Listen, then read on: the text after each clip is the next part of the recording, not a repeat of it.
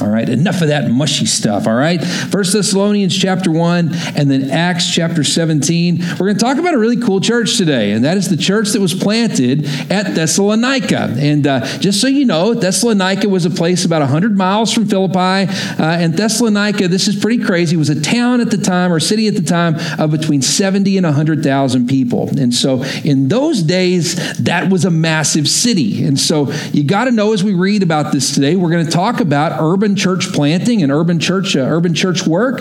Um, remember, as we go through this, the church is not the building, the church is not the organization, the church is the people. And so when we talk about the urban church today, we're talking about you and we're talking about me in the way that we interact with one another for the kingdom of God. And so First Thessalonians chapter 1 and then Acts chapter 17, we're going to go back and forth in Paul's experience with the church and also what he says about them later on. It's it starts with this question Have you ever had someone that you used as a role model in your own life? Okay, have you ever had someone that you used as a role model uh, for you in your own life? For some of you, you've had work role models, you've had school role models, you got family role models, hopefully, you got some faith role models. And then for you old athletes in here, maybe you got one of those athletic role models that you had uh, back in the day, somebody that you looked up to and you went, I want to be able to walk the same path that they did uh, and, do, uh, and do what they did uh, in athletics. And so, just so you know, uh, for me in athletics, my freshman year in high school, there was a guy that we all looked up to named Jeff Horn. And Jeff may be watching today,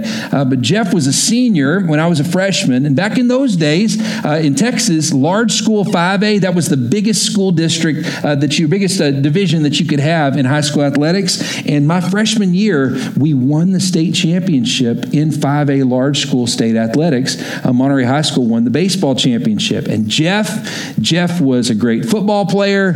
Uh, and then in the baseball game, the state championship, he hit the game winning double uh, to score the runs in the state championship. We all looked up to Jeff, thought he was the coolest. Uh, and when we started the Fellowship Christian Athletes at the middle school that I was at, guess who our uh, first speaker we ever had was? It was Jeff Horn. We brought Jeff in to speak because, again, we all thought he was the coolest. Just so you know, that stuff carries over even into adulthood. Jeff ended up working, I think he's the president of a bank now. Uh, but Jeff, uh, when we went to watch uh, Texas Tech play in the Final Four, uh, the only time they will ever make the Final Four, ever before or since, uh, when they lost to Virginia. Some of you Virginia grads are in here, and uh, I hate you. No, I'm just kidding. Just kidding. Okay, lost in overtime to Virginia. But at the Final Four, Autumn and I are walking in, and like every person who ever lived in Lubbock was there uh, celebrating Texas Tech that week. And uh, I remember I saw Jeff Horn on a street corner walking over by the stadium in Minneapolis, and I saw again my ninth grade year hero, and it was like I was 14 years old again, seeing my hero over there. And he came across the street and he goes,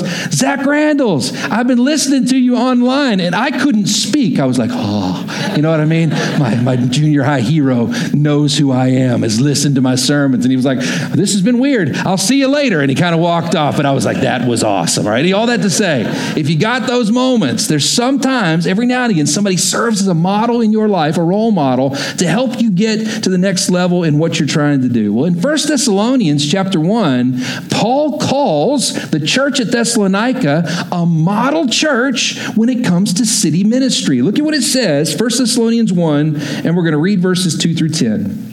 Paul writes, We always thank God for all of you, mentioning you in our prayers, and we continually remember before our God and Father your work produced by faith, your labor prompted by love, look at this, and your endurance inspired by hope in our Lord Jesus Christ. He says, Man, faith, love, and hope, you guys are doing it to the nth degree. It says, For we know, brothers loved by God, that He has chosen you because our gospel came to you not simply with words, but also with power, with the Holy Spirit, and with deep conviction. You know how we lived when we were among you for your sake. You became imitators of us and of the Lord. And in spite of severe suffering, you welcomed the message with joy given by the Holy Spirit. Now look at this. And so you became a model to all the believers. Underline, you became a model to all the believers, specifically in Macedonia and Achaia. The Lord's message rang out. Underline, the Lord's message rang out from you, not only in Macedonia and Achaia Achaia, but your faith in God has become known everywhere. I know, and your faith in God has become known everywhere. Therefore, we do not need to say anything about it, for they themselves report what kind of reception you gave to us. They tell how you turned to God from idols to serve the living true God and to wait for his Son from heaven, whom he raised from the dead, Jesus who rescues us from the coming wrath. Now, stop right there for just a minute. What a lead in and description about that early urban church that Paul says everybody knows about the way that you've been living. You are a model for other believers in what faith in the urban setting is supposed to look like. What a beautiful introduction that we get there. And then he comes back and says, Whenever I start to tell stories about what's happening among you, he goes, I can't believe it. They already know about it. They've already heard about the cool stuff that God is doing. He says it's rung out to all the corners of the world. If you're taking notes, write this down. Churches have the distinction of being closer to the mouth of the megaphone. Let me say that again. Urban churches have the distinction of being closer to the mouth of the megaphone. It's not that urban church is better than suburban or rural church, but one of our big pieces that identifies us amongst the others is that we are closer to the mouthpiece of the megaphone. The things that happen here get broadcast all over the country, and in the case of Washington, D.C., they get broadcast all over the world. It's not that it's more special, it's not that it's more important, but one of our attributes is that we are next to the mouthpiece of the megaphone. People know what happens here in the city. If some of you have moved here from somewhere else, all you got to do is say DC, and every one of them has an opinion or something they want you to tell these people up here, right? I'm telling you, it's just the way that it works. If you've lived up here and you've stayed here for a long time, you probably have had a relative that moved away and told you what those people, it's funny down south, we hear Washington. It's not Washington, it's Washington. You tell those people in Washington this or that. Now, here's the deal it's not better or worse, it's just the thing. Why do they say that to us? Because we are near the mouthpiece of the megaphone. What happens here, those stories ring out all across the globe. And that's not just politically, that's not just governmentally, uh, it is specific to spiritual things that take place as well. So years ago, Autumn got to go. Uh, this was when we were dating, so this was 17 years ago. Um, Autumn went to hear a woman named Beth Moore preach and do a recording. Uh, and when uh, she went to hear Beth Moore preach, she came up here to Baltimore. There was this recording they did. She and I were dating at the time, and so we were like, "This is back when you used to get charged by the minute on your cell phone," and so we were like writing postcards to each other back and forth. Well, she, it's really cute and disgusting. And so anyway, we were doing that back and forth to each other. Well, I'll never forget Autumn when the video series comes out, there were thousands of women at this event. But the way the camera angle is set up, Every third shot is Autumn nodding and taking notes in the crowd. It was just the way that the deal set. So, still, when people will do that Bible study to this day, they're like, I have no clue what Beth Moore is saying because all I could see is Autumn right there on the side, right? It's not that Autumn was the only one there, but because of the camera shot, because of the angle, the focus was on her, and she very specifically is documented at being at this event. Again, the picture there is for urban churches. We are closer to the mouthpiece of the megaphone. We are in the frame. And because of that, we have opportunities that other places don't have. And so it addresses this big question today as we study the story of how Thessalonica, the church there, got planted. It addresses this question What are the attributes of a model Christ centered city church? Let me say that again. What are the attributes of a model Christ centered city church? And remember, the church is not the building, the church is not the organization, the church is the people. What are the attributes of each one of us in order for us to be a model city church. Are you ready? Now look at Acts 17. Flip over. Acts 17, and we're going to start in verse 1, picking up our story of how the church got planted in Thessalonica. It says, So when they had passed through Amphipolis and Apollonia, they came to Thessalonica. Underline, they came to Thessalonica, where there was a Jewish synagogue. As his custom was, underline, as his custom was, Paul went into the synagogue, and on three Sabbath days, underline, three Sabbath days, he reasoned with them from the scriptures, explaining and proving that the Christ had to suffer and rise from the dead. This Jesus I am proclaiming to you is the Christ, he said. Some of the Jews were persuaded, underline some of the Jews were persuaded and joined Paul and Silas, as did a large number of God fearing Greeks, underline a large number of God fearing Greeks, and not a few prominent women, underline not a few prominent women. What we have here from the very beginning is Paul, if you ever read Romans chapter 1, when Paul says, I'm not ashamed of the gospel, it's a, it's a, I'm not ashamed of the gospel, it's the power of God for salvation for those who believe, first for the Jew then for the Gentile. He's actually outlining in first for the Jew, then for the Gentile, his church planting strategy. He went in and would preach in a synagogue because these were people with a basic theological understanding of the Messiah, just missing the Jesus piece. So he started in the synagogue, and from that moment, with people that he identified with, he then began to preach the gospel throughout the city. And we find here that a very diverse congregation begins to build. In the urban setting, we find that there are Gentiles, that there are God fearing Jews, and specifically, there are women in a male dominated society that are willing to be open to this gospel message that the Spirit has called out to in order to be saved. This actually makes a lot more sense since we planted Waterfront Church. Because in the beginning, Paul comes to the city and he tries to identify with people with a bit of the same background that he has. He goes to the synagogue. Remember, Paul went to the Pharisee school, he grew up in Jewish culture. And so for Paul to go to the synagogue, that's basically the most comfortable place for him to go where it's real easy to lay the foundation. The theological foundation's already been laid. He adds the Jesus piece to it, and then all of a sudden it changes everything. But when we came to the city, if you look back over the early pictures of Waterfront Church, I grew up in Texas, went to school in Oklahoma. There were a lot of Texans and Oklahomans with us, still are, but there were a lot of Texans and Oklahomans with us in the beginning. Was it because we were trying to plant a Texas Oklahoma church? Absolutely not. But in the beginning, you just want a church to exist, and anyone that God sends you is an absolute miracle.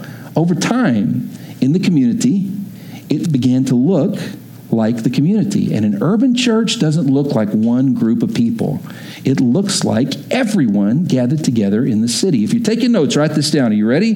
What are the attributes of a model Christ centered city church? Number one, they understand that the gospel is for everyone. Let me say that again. They understand that the gospel is for everyone. If we truly are going to love our neighbors, those are not just neighbors that look like us.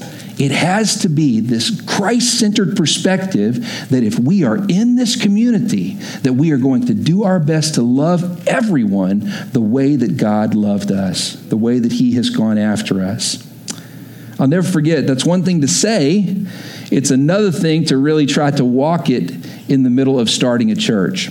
So our church was just a few weeks old. Some of you were here the week that this happened. Um, our church was not very old.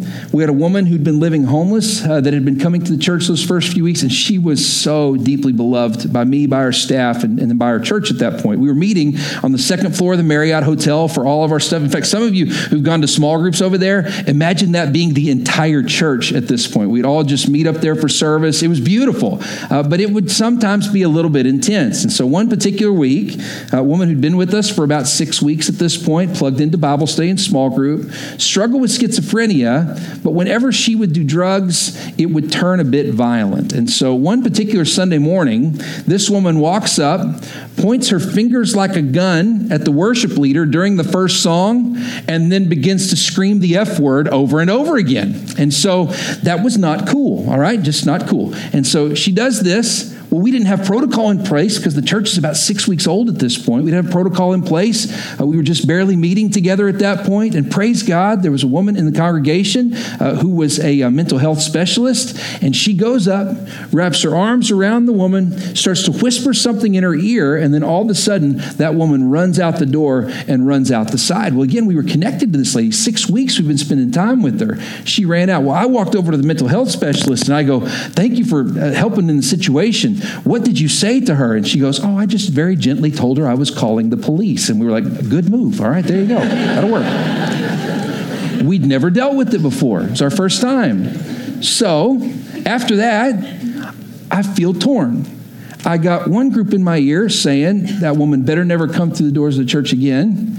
And then I got another group going, we should absolutely love and take care of this woman because Jesus would leave the 99 to go after the one. And I'm telling you, I'm caught in the middle of both worlds going, I completely agree. You can't have someone screaming the F word and pointing their fingers like a gun in the middle of worship. But at the same time, my heart was broken for this woman. I loved her so deeply. So I did what anybody would do in that case. I called somebody who was a role model and asked their opinion. I called Mark Batterson over at National Community Church. When I called him, I said, Here's what happened. And he goes, Man, you got a big heart. He said, We've been here 20 years. And he said, My heart might not be in the same place yours is right now. He said, You feel broken for her, don't you? I said, Absolutely. He said, But you can't let her run the service, can you?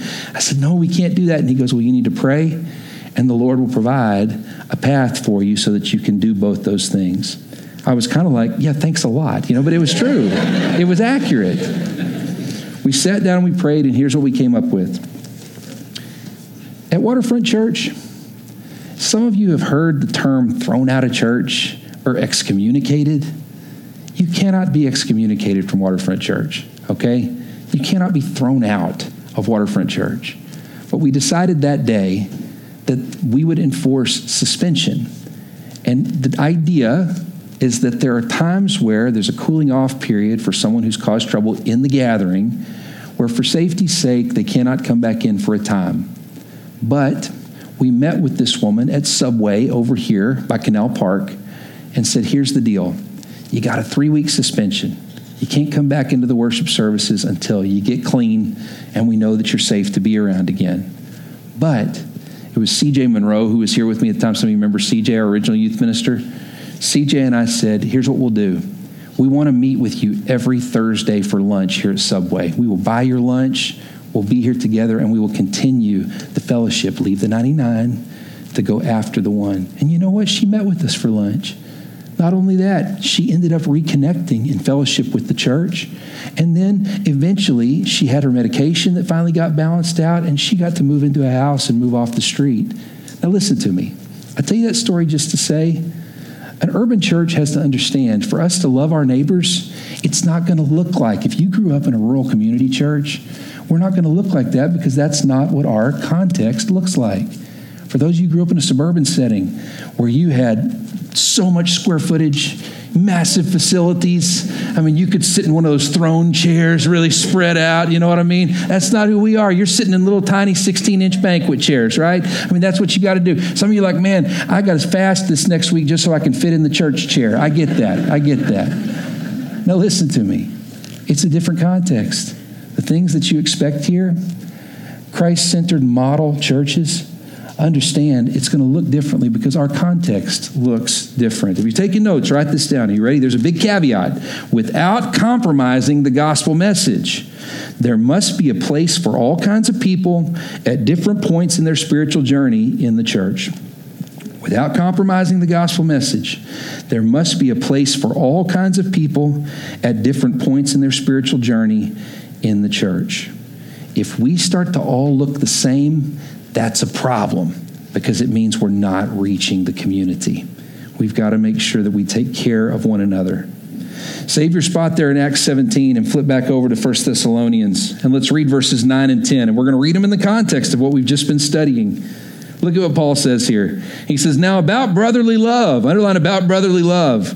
We do not need to write to you, for you yourselves have been taught by God to love each other. And in fact, you do all love the brothers throughout Macedonia. Yet we urge you, brothers, to do so more and more. This Christ centered model city church that we're talking about in Thessalonica were known for the way they loved each other, for the way that they loved their neighbors. We've got to come to a point where we love the people that don't look like us. It begs the question is there room in your life to love people who don't look like you? Is there room in your life to love people who don't look like you? We do not compromise on the gospel message. But do all your friends are they the same age? Do they say have do they have the same skin color? Do they have the same background, the same amount of money in their bank accounts? Do they work in the same job? Can I tell you one of the big secrets about DC? It's two cities. There's the district and there's the hill. Now, listen to me. Capitol Hill is a big, small town, isn't it? I want to encourage you if you're a staffer here in this room or you work in a government job up on Capitol Hill, have some friends that don't work on the Hill. Is that a good word? have some friends. They laughed the same way in the first service.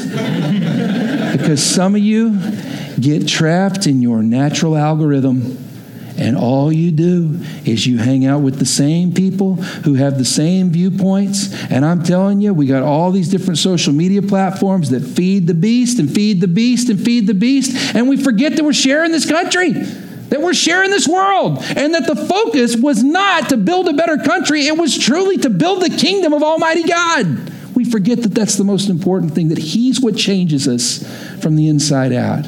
I want to encourage you don't just have hill friends.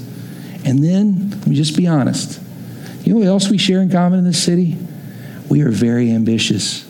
Top to bottom, it doesn't matter where you live. It takes a lot to get here, it takes a lot to stay here. I want to encourage you have some friends that are not quite as ambitious as you are. It's a beautiful thing to get to have friends. Not that you look at them and go, I want to be friends with you because you're a normal person, all right? but to have people in your life so that you can remember that it's not as cutthroat everywhere as it is right here. It's a beautiful thing to remember that we are part of the world and that it does not revolve around the area that we're in. Is that a good word? I'm teaching you power if you're listening. Make sure that your friends don't all look like you. That was a mark of the early church. Is there room in your life for people who don't look? Is there room in your life to love people who don't look like you? Let's keep moving. Flip back over to Acts chapter 17. And now let's read verse 5. Crazy little verse here. You ready? It says, But the Jews were jealous. Underline, but the Jews were jealous. The ones that heard Paul preach in the synagogue and saw the Spirit move says they were jealous.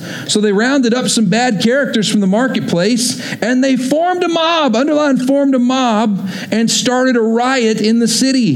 They rushed to Jason's house in search of Paul and Silas in order to bring them out into the crowd. Now stop right there for just a minute. That word formed a mob. Every now and again, I get to flex my Greek prowess with you guys, and today is going to be one of those days. Formed a mob. That word in the Greek is aklapoiasantes. The reason I'm telling you aklapoiasantes Poisantis is because that's the only place that that word is used in Scripture. And it didn't just mean formed a mob, it meant a lynch mob. They literally were trying to find Paul and Silas and to drag them out into the streets without cause against the law and kill them before a trial could be held. That's the word that's there. This group has come in and tried to form a lynch mob to go after Paul and Silas to kill them because they knew they couldn't actually get a conviction. And it says, when that happened. When they show up, thank God Paul and Silas were not in the place where they had gone to try to find them at a dude named Jason's house that we're going to talk about in just a minute. If you're taking notes, write this down. Are you ready? What are the attributes of a model Christ centered city church? Number one, they understand that the gospel is for everyone. But number two, they acknowledge God's sovereignty throughout riots and mobs. They acknowledge God's sovereignty throughout riots and mobs. There are some of you, if you're really being honest, whenever riots, protests, marches, insurrections happen in this city. All of a sudden, it shoots you into a frightened puppy dog mode where you start to shake, freak out, and you go on Realtor.com and Zillow to figure out how you can get somewhere else. Listen to me. In this city, it's not going away. Do you know why? Because the District of Columbia was built for anger and frustration and push for change to develop and bottleneck here because there are places like the National Mall where people can go to voice peacefully what it is that they are frustrated with. So if you sit there and you go, I just, I'm so nervous and scared because another march is happening this week, another protest is happening this week, there could be riots in the street this week, that's going to be DC forever. It's how the city was designed. So listen to me. Why do we get so stinking freaked out? In the case of the early church in Thessalonica, they come in, and it did not destroy the church that a riot broke out in the city that had implications on their lives. Why? Because their hope rested in Jesus. They acknowledged God's sovereignty, even in the midst of riots and mobs. If you're taking notes, write this down. Genuine spiritual growth draws the attention and the ire of the enemy. Genuine spiritual growth draws the attention and the ire of the enemy. Did you know it says in Scripture, Greater is He that's in me than any power that's in this world? Let me say it to you again. Greater is He that is in me than any power that's in this world. That means if you've got Jesus, you win. It means that the devil can't defeat you. So what does he do? The biggest the biggest weapons of the enemy are distraction and discouragement. If he can't beat you, he's got to get you to quit. He's got to get you to pull back. He's got to get you to hesitate. And so, what he does here is he brings up these massive distractions, these massive discouragements to try to get us to curl up into a ball and think he has more power than he does. But greater is he that's in me than any power that's in this world. During the summertime, Autumn and I love to watch with the kids a TV show called Holey Moley. Have y'all watched Holey Moley before? Anybody watched Holey Moley? I guess it's just us, Luke. All right, there you go. Luke just moved to the city, by the way. Lori, Liesel, Alec. Where's Alec today? Virginia Tech? Very good. All that to say, Holey Moley. It's a miniature golf show, and uh, they've got all these crazy miniature golf holes. You go head to head, and then the winner at the end of the whole deal wins like $250,000. And so Rob Riggle uh, is the color commentator on the deal. He's the in the face guy. Anyway, so Rob Riggle is the color commentary guy. And uh, I'll never forget, we're watching, but every other episode, they have a hole on Holey Moley that I always picture is this description of DC. It's called the distractor. The distractor is a hole where it is just a straight, easy shot 12 feet in front of the person. But there's a big green wall right behind the hole, and they don't know what's going to show up. It's on a pivot and it rotates around, and then it's either a marching band or somebody running around doing a crazy thing. There was one time there was a bear that they had uh, that was on the other side, and here it is, the distractor. It's a 12 foot putt, a very simple 12 foot straightaway shot, but the distraction is meant to throw you off, and you watch it. They're shaking, they're nervous, the adrenaline is flowing because they're on national television, and you watch it. The distraction takes hold, and you get to see can they sink the 12 foot putt or can't they in the middle of all that distraction? But listen to me, it's still a 12 foot putt. Whether you live in Washington, D.C., whether you live in rural America or you live in comfortable suburbia, the calling of Almighty God on your life is the same 12 foot putt everywhere you live, that you would die to yourself every day, live for Christ because He died for us. Amen? It's the same 12 foot putt. Here, we got some pretty intense distractions that are put in front of us. There are some of you today, and you need to make the decision that the Holy Spirit is calling you to recommit your life to God and the work He is doing in this city. Turn off Realtor.com. Turn off Zillow. Morgan, sorry about that. All right, I know you realtors. I know you. I know you got to make the money. You got to live. All right, but hopefully they'll buy a house here. Turn it off. Stop looking to run away. If God's called you here, He's going to provide for you. They show up to lynch Silas and Paul, and they're not at the house. By that point, the mob's not going to stick around for round two. By that point, it just is what it is. I want to encourage you. There are some of you that have gotten so worried about the world around you that you've forgotten who runs the world. It's our God. It begs the question can you remain faithful to Christ in the midst of spectacular distractions? Let me say that again. Can you remain faithful to Christ in the midst of spectacular distractions? Commit your life to what God is doing here in this city again, and then burn the ships. Trust Him. Trust Him to lead you.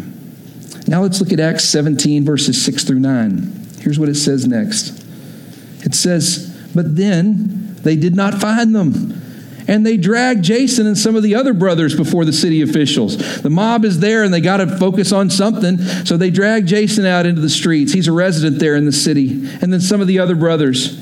It says they were shouting, These men have caused trouble all over the world, and now they've come here. Now look at this. And Jason welcomed them into his house. They are defying all Caesar's decrees and breaking the law. What are they breaking the law? Which law is it? Saying that there's another king, one called Jesus. Now, stop right there for just a minute.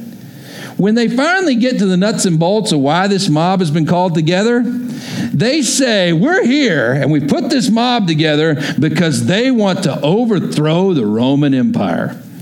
How ridiculous is that? From Jason's house?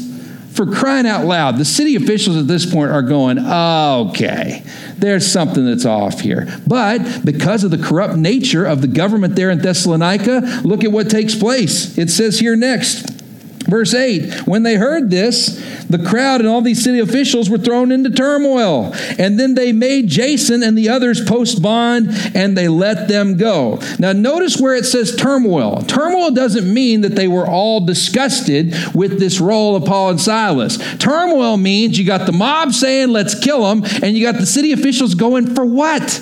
What are we supposed to do here? And they went, well, at the very least, you've caused a riot, so I guess we can instill a fine and maybe that'll make both sides happy. The Christians can keep uh, can keep living uh, can keep living and serving the Lord together in the community, and for the mob, they can see that they at least got the city to do something about it. Can I tell you what this wasn't? It wasn't fair in any circumstance. And then you have at the center of it a dude named Jason. Some of you in this room are named Jason, and you need to know your namesake. This Jason that's here is a true hero. There's two schools of thought when it comes to Jason. This is really interesting. One, according to Catholic tradition, Jason was one of the 72 that Jesus commissioned when he commissioned the 72 disciples to go out into the world. Here's what's interesting. The belief is that on the day of Pentecost, that Jason continued to go and that he took the gospel to this area and he was the first believer, the person of peace. In fact, Jason's given sainthood and considered to be basically one of the apostles according to Catholic tradition. But there is another school of thought here. Jason was also a very prominent Greek name, and it is possible that Jason has only been a believer for a matter of weeks or months since Paul came to preach at the synagogue in the city.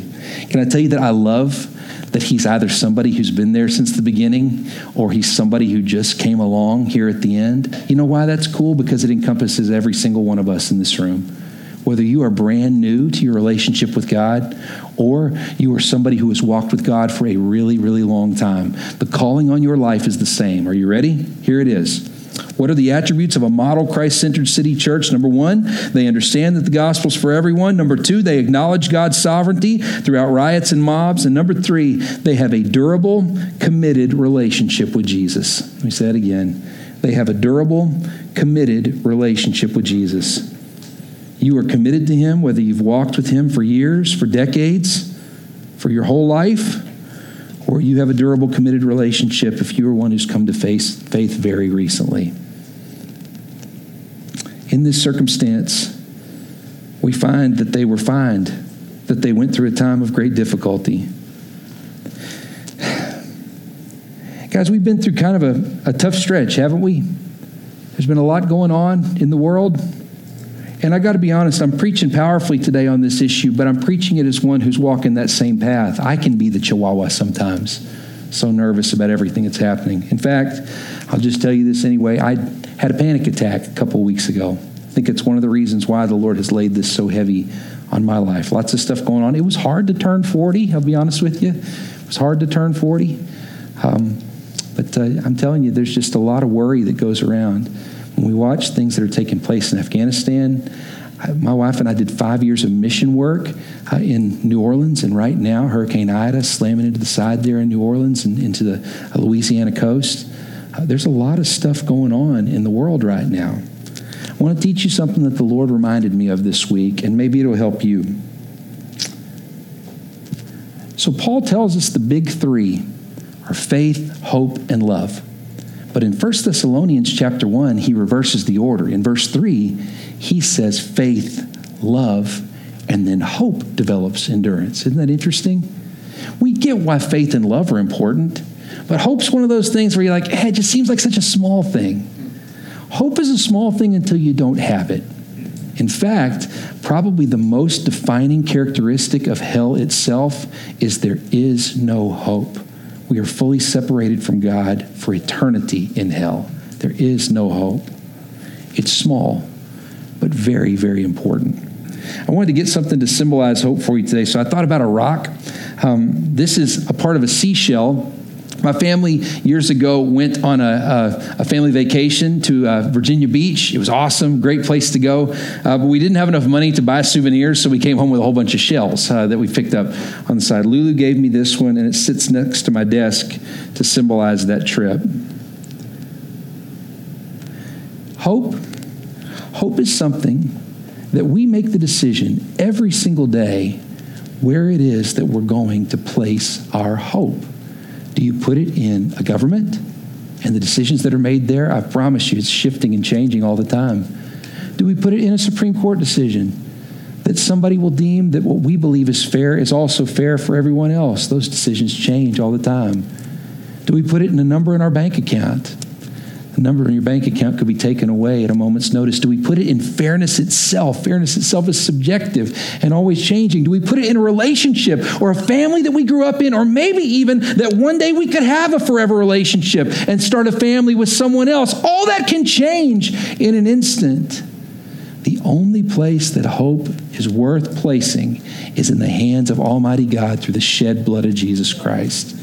It's why the old timers sang it and we still sing it to this day. My hope is built on nothing less than Jesus' blood and righteousness. I dare not trust the sweetest frame, but wholly lean on Jesus' name. Why? On Christ, the solid rock I stand. All of the ground is sinking sand. All other ground is sinking sand. There are some of you who are so worked up right now, and it's a small thing that could be a very big thing for you. Where does your hope reside? Have you placed it into something? In fact, for some of us in this city, your good decisions is what you feel like has brought you here to this moment. You need to know that even people who've made some of the best decisions I've ever known in my entire life, it can all fall apart in an instant. It's all sinking sand. But the Word of God is the same yesterday, today, and forever. Jesus Christ is the same yesterday, today, and forever. Where is your hope? It seems like a small thing, but it could change your entire perspective. And you don't make that decision once, you make that decision daily. My hope is in Jesus. It's the only way. Some of you have such big decisions to make in your line of work. It's the only way you can sleep at night. If your hope rests in Jesus and not in the things of this world. If you're taking notes, one last quote for you today. Some ministry contexts will require suffering that others do not. Whether celebration or suppression, we belong to Jesus. Let me say that again. Some ministry contexts will require suffering that others do not. Whether celebration or suppression, we belong to Jesus. Where have you placed your hope today? There's only one place that will hold it.